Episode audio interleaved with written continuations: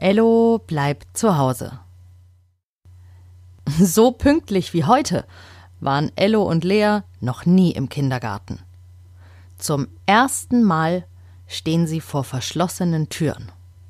Mama wollte heute auf keinen Fall schon wieder zu spät kommen und hat sich darum extra beeilt. Auch Papa, Ello und Lea hat sie angetrieben und immer schneller, beeilt euch, zieht euch an, gerufen, und es war sehr hektisch. Und jetzt sind sie überpünktlich am Kindergarten. Noch nicht mal Kati ist da. Darum ist der Kindergarten auch noch abgeschlossen. Zu warten, nachdem man sich so beeilt hat, findet Ello irgendwie hm, seltsam. Er hat sich so Mühe gegeben, sich zu beeilen heute Morgen, dass er sich jetzt automatisch auch beim Warten beeilen will. Aber irgendwie bekommt er es nicht hin. Mama, kann man sich beim Warten beeilen? fragt Ello, und Mama hat darauf keine Antwort.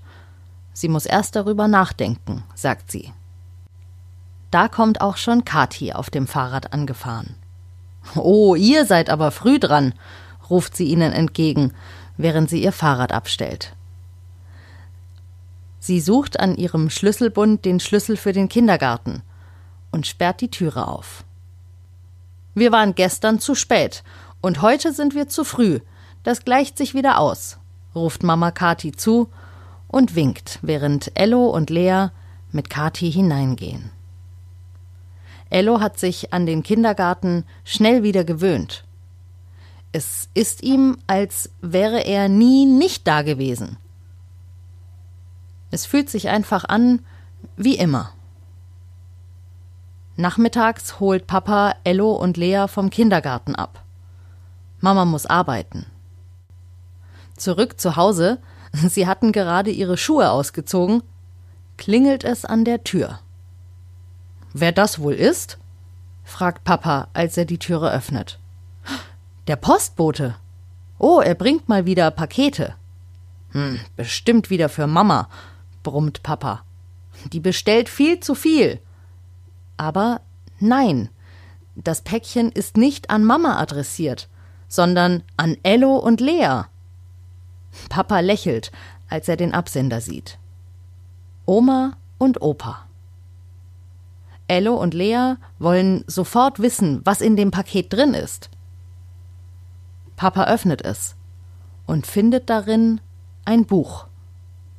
Pelou, der sprechende Pullover, liest Papa vor.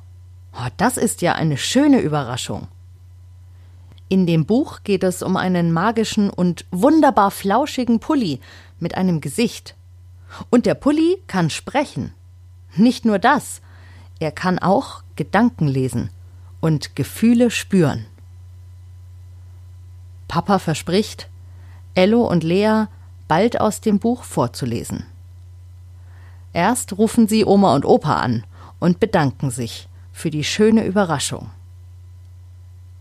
Hätte Ello einen sprechenden Pulli, der seine Gedanken lesen kann, würde er lesen, dass Ello gerade sehr glücklich ist. Das war die 98. Folge von Ello bleibt zu Hause. Und das Buch von Pilou, dem sprechenden Pullover, gibt's wirklich. Von Tatjana Strobel.